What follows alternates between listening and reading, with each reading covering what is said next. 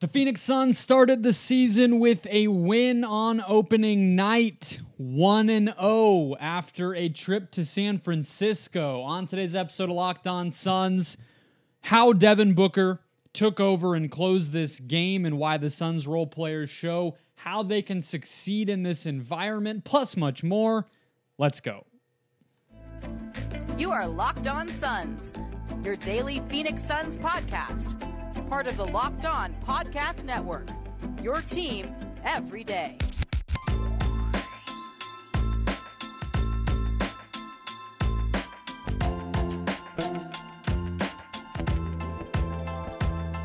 We are back. This is Locked On Phoenix Suns. We're part of the Locked On Podcast Network, and I'm your host, Brendon Kleen, a credentialed media member covering the Suns for the past seven seasons, a writer at Suns.com, and the host of the Just Basketball Show wherever you get your podcast. Thank you for making Locked On Suns your first listen. Here on this Wednesday, maybe you're here Tuesday night, the Suns started the season with a win. We're here to talk about it tonight. So hit follow, hit subscribe wherever you're finding the show. If you have not done so already, become an everydayer, get locked onto the Phoenix Suns right along with me every Monday through Friday from here on out please drop a rating on the audio platforms if you have not done so. Quick note on that, please, just because that is a area where we would like to see more growth this season. But we have lots of basketball to get to. I will not belabor the begging for reviews, but it would go a long way. The final score 108 to 104. We do these recaps, and I will tell you a few things as we go that I'm not going to comment on today because I want to rewatch this game. But we do the moment of the game first, then our main takeaway, and then we close with some key stats, and we'll establish some new benchmark nightly recap segments along the way as well. But moment of the game to start has to be crunch time in this case.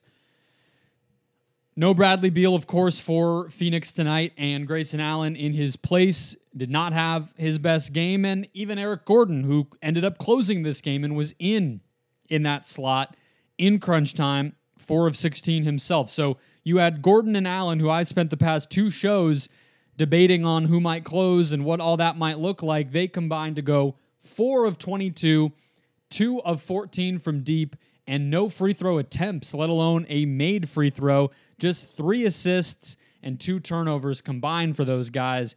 After we spent not just the past two days, but all offseason talking about how that was going to be a strength of the Suns. We'll get more into the role players in the next segment, but that's the that's what Booker was working with when he took over, when he when he went off, when he exploded.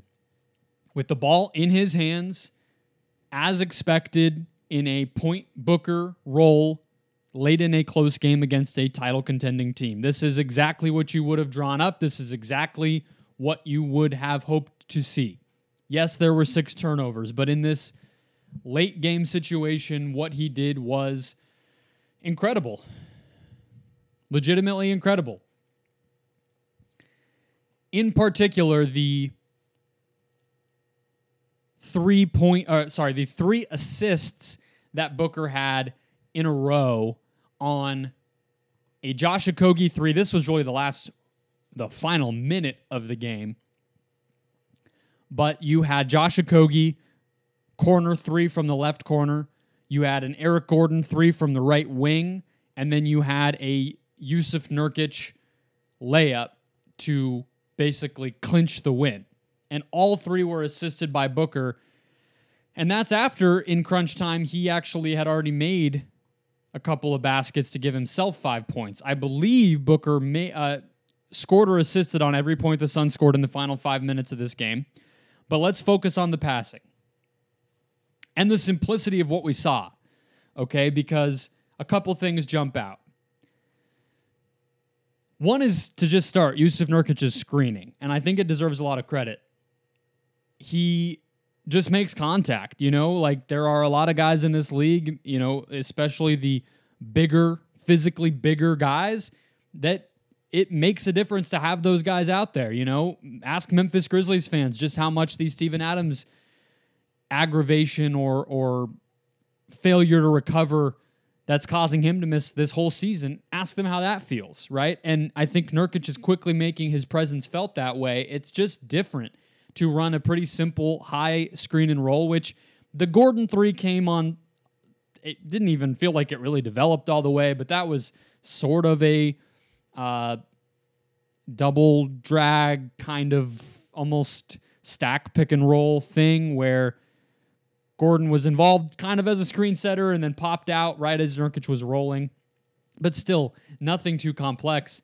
And it just makes a difference when the guy creating separation for the ball handler as a screener is actually laying it on and actually creating that separation, which is not something that DeAndre Ayton or any of these Suns' other bigs in recent years have always done. JaVale McGee, heck, even Frank Kaminsky, even Dario Saric. This Nurkic is a different level of screener. So that said, Booker was just masterful and uh, a, a few you know he, he's doing jump passes in these moments which is kind of funny. It's just not something i think most basketball coaches would would ever tell you to do but he's devin effing booker and you know he's gonna do it no matter what uh, whatever his way is. I just think too look this is a guy who if you spend all preseason taking pull up threes the defense is going to respect that and i don't know if he only could have made those passes by getting off his his feet, but it certainly adds to the confusion that the defense is experiencing when you have multiple options at your fingertips in a moment like that. It's also just the comfort of of going to his guys. And again, we'll talk about the role players in the next segment, but trusting Josh Okogie, trusting Eric Gordon, you know, uh, Durant, like I know we'll probably debate about this more. And again, that's one of the things I'm not going to comment on is his odd night. I'll, I'll rewatch the game tomorrow and we'll talk more about it for Thursday's show. But he was an expensive uh, decoy in this particular game late. You know, I, I know we want to bash Monty Williams or, or Chris Paul for turning him into that at points last year, but – the reality is uh, that was sort of the case tonight too, and it works. And so yeah, trusting Okogie, trusting Nurkic, not it not being Booker and Durant scoring the final baskets of this game is interesting. I think it speaks to the mentality of of Devin Booker, and I think it speaks to the ways in which this Suns team can win that are not just going to be the stars. This team has depth. This team has pieces that fit. And that was nice to see. And nice to see that Booker believes in that already too and didn't try to force it.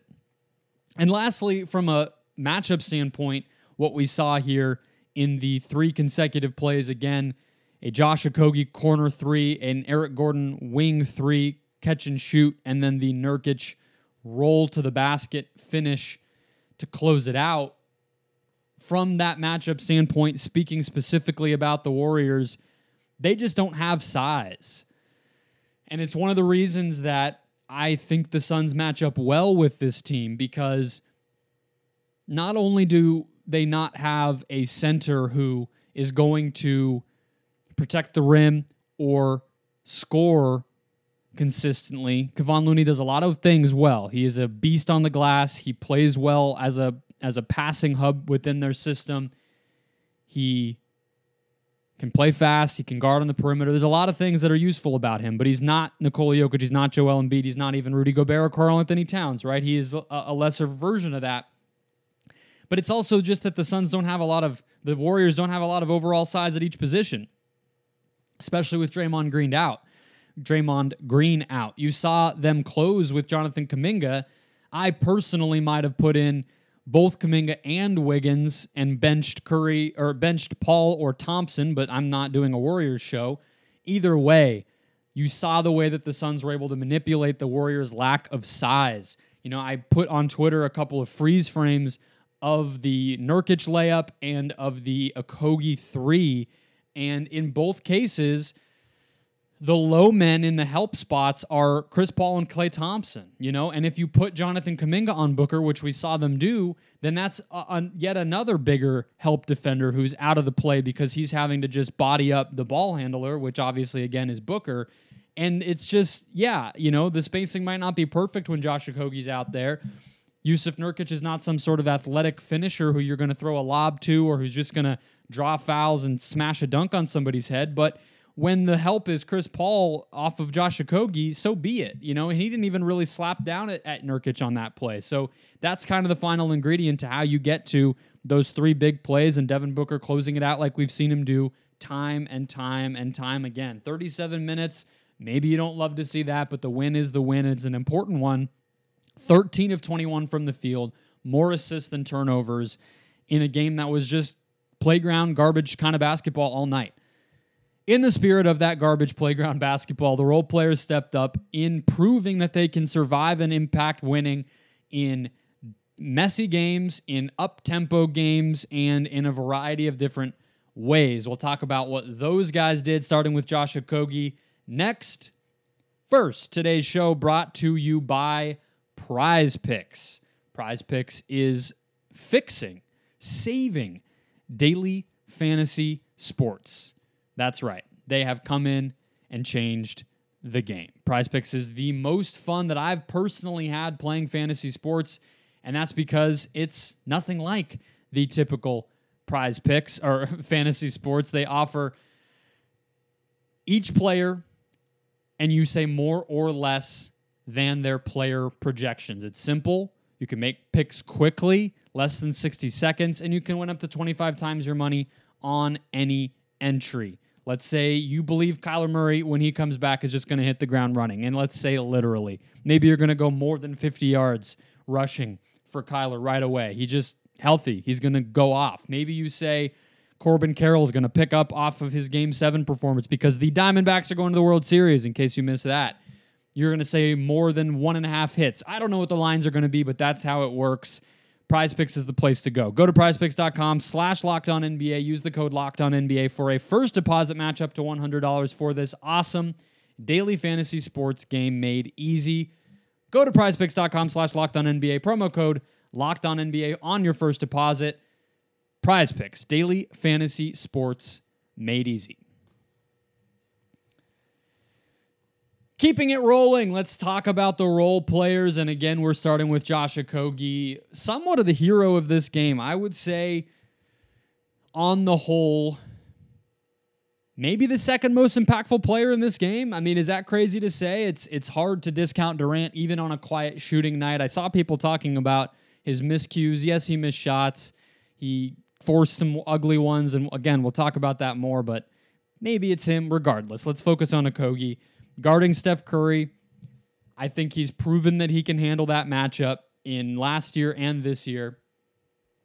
And, you know, four offensive rebounds, making his presence felt there. He did that all last year. A lot of this is not new, but he hits that three late in the game and uh, has the assist actually, too, in, a, in sort of a weird moment where the offense broke down and ended and it ended up with that Booker catch and shoot three on the left wing right before the sequence I broke down in that last segment.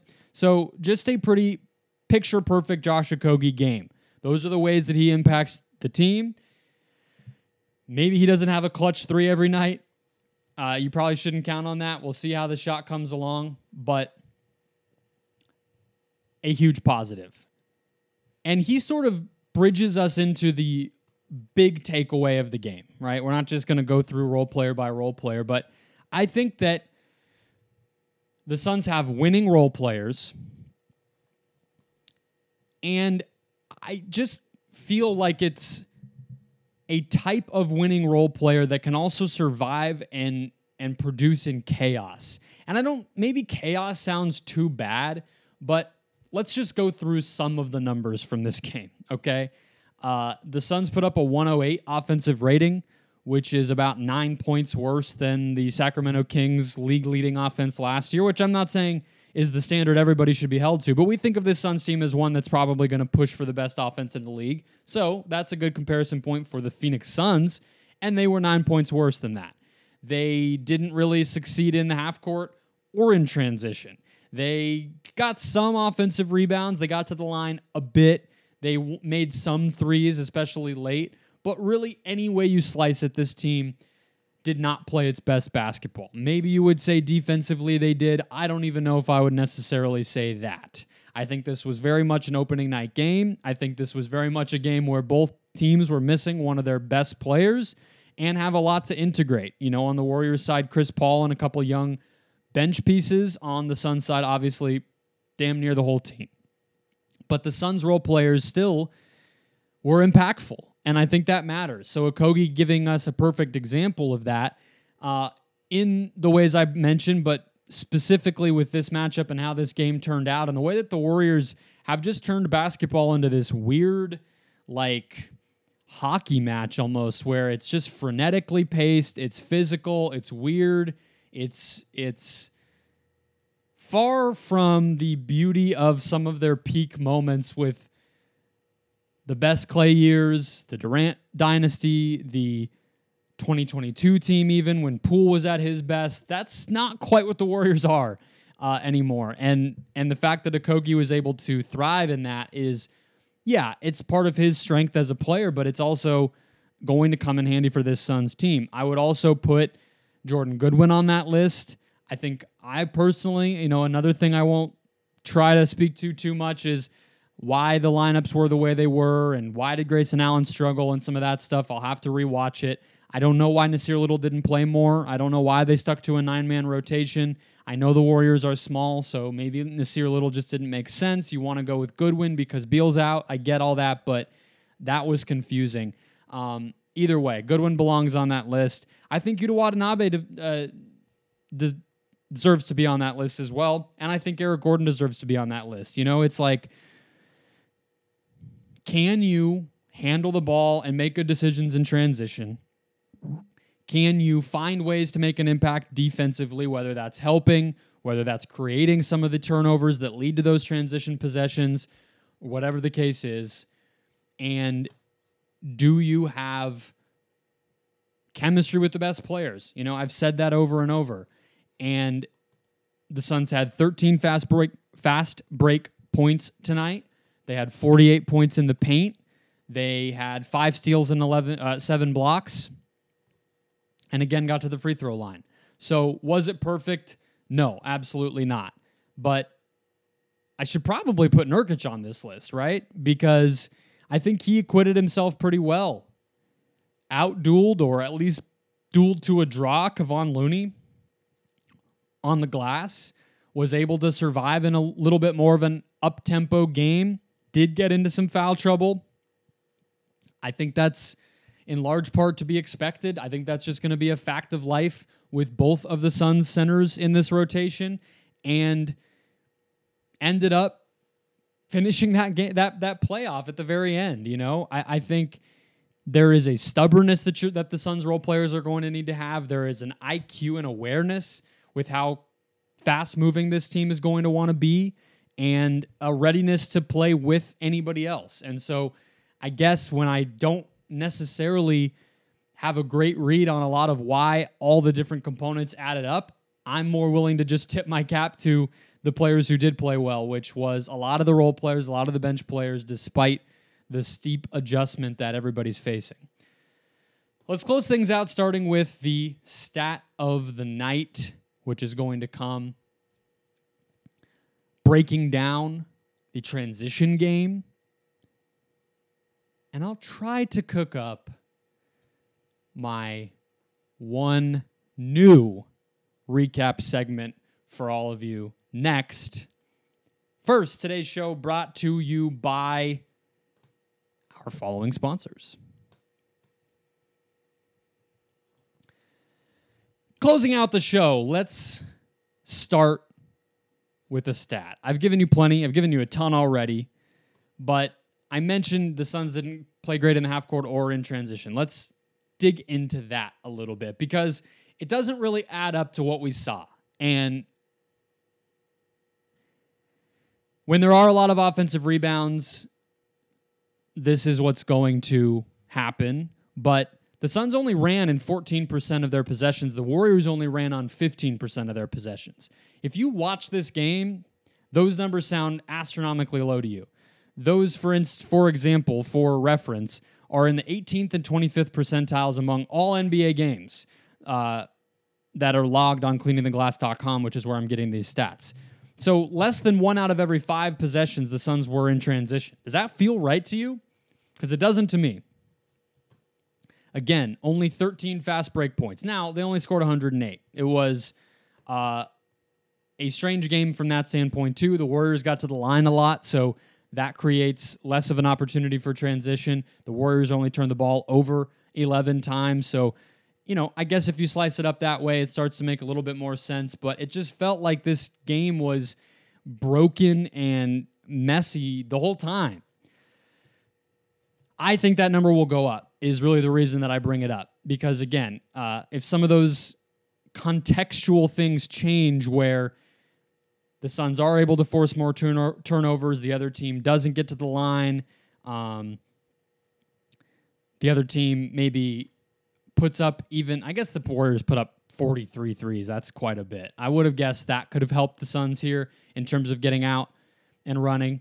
But I think we still saw signs that that's going to be an impactful part of what they try to do this season, even though the frequency this in this game tells us it didn't happen all that much. The other part to switch over to half court, where the Suns were slightly better than Golden State, but still not great, um, is the shot selection. And the Suns took, let's see, 55 of their 95 shots from mid range. They made 27 of them, which was almost 50%, and that's good. But it's another thing that just in real time, I didn't necessarily feel it happening. I'm looking at the shot dots on ESPN right now, and obviously, it should not come as a surprise that the majority of those mid range shots came from Devin Booker and Kevin Durant. And Durant missed three from the left side of the basket along the left baseline. He also had two of them on the right side blocked by both. Um, well, one of them was around the free throw line by Klay Thompson and Jonathan Kuminga. So that adds to the turnovers that don't show up for Durant as turnovers. They show up as misses, but he did get his shot blocked. So if you just sort of go shot by shot, I suppose you can kind of see how that shot selection affected the Suns negatively tonight. But again, maybe I'm just used to it. Maybe I'm just used to the fact that that's what Booker and Durant do. Uh, but that caught me off guard. So those are the two stats of the night. Um, I want to incorporate a fifth starter vibe check here. And that's definitely going to be one that I think we have to do night to night. I talked about Okogie already. I'll have more on Allen. What I will say is I got the idea of Grayson Allen starting, and maybe we can close here. Um, especially when you think about we like to talk about how Steph Curry is somebody you need to control and worry about off the ball, and how you need to be on your P's and Q's when it comes to off ball switching and keeping track of if Klay Thompson's sprinting around a pin down, are you chasing him? Are you shooting that passing lane? Are you switching that? Most teams say, let's switch that. But in the times when you don't, or even just to have more guys out there, and considering they were playing small with yet another ball handler on the court and Chris Paul tonight, I liked and understood having Grayson Allen to chase some of those players around, to fight through those screens. That's not Eric Gordon's strength, right? Eric Gordon's strength would be if you wanted to put him on Andrew Wiggins tonight. So I'll just say I get the thinking. I will have more thoughts on how Gordon and Allen played on the Thursday show once I'm able to rewatch this game. But as far as a vibe check goes, right now, based on what we've seen, I will just say I liked the idea. It makes sense. I don't think it's locked in. Beal will probably be back on Thursday, meaning that neither one of those guys will start. But if we're talking about closer or who gets more minutes, I don't think that's locked in. I don't think this game is going to dictate a whole lot because neither of them played great. But it's a good first indication of how Vogel is seeing this and what each guy was able to do with their minutes. That will wrap us up. Again, more to come tomorrow, and we will have a recap of Suns Lakers on Thursday night with Aaron Edwards to get you going on your fir- uh, Friday morning. So hit follow, hit subscribe if you have not already. Drop that review on your audio platform of choice. Even if you're a YouTube listener, it helps us get up the rankings. It helps more people find this show when they search Suns on Apple Podcasts or Spotify or wherever they listen because there's more ratings. It shows that to them and they might listen even if you're a watcher, even if you're a viewer and you like the YouTube experience. Please do that. It'll help us out. I will talk to you all tomorrow.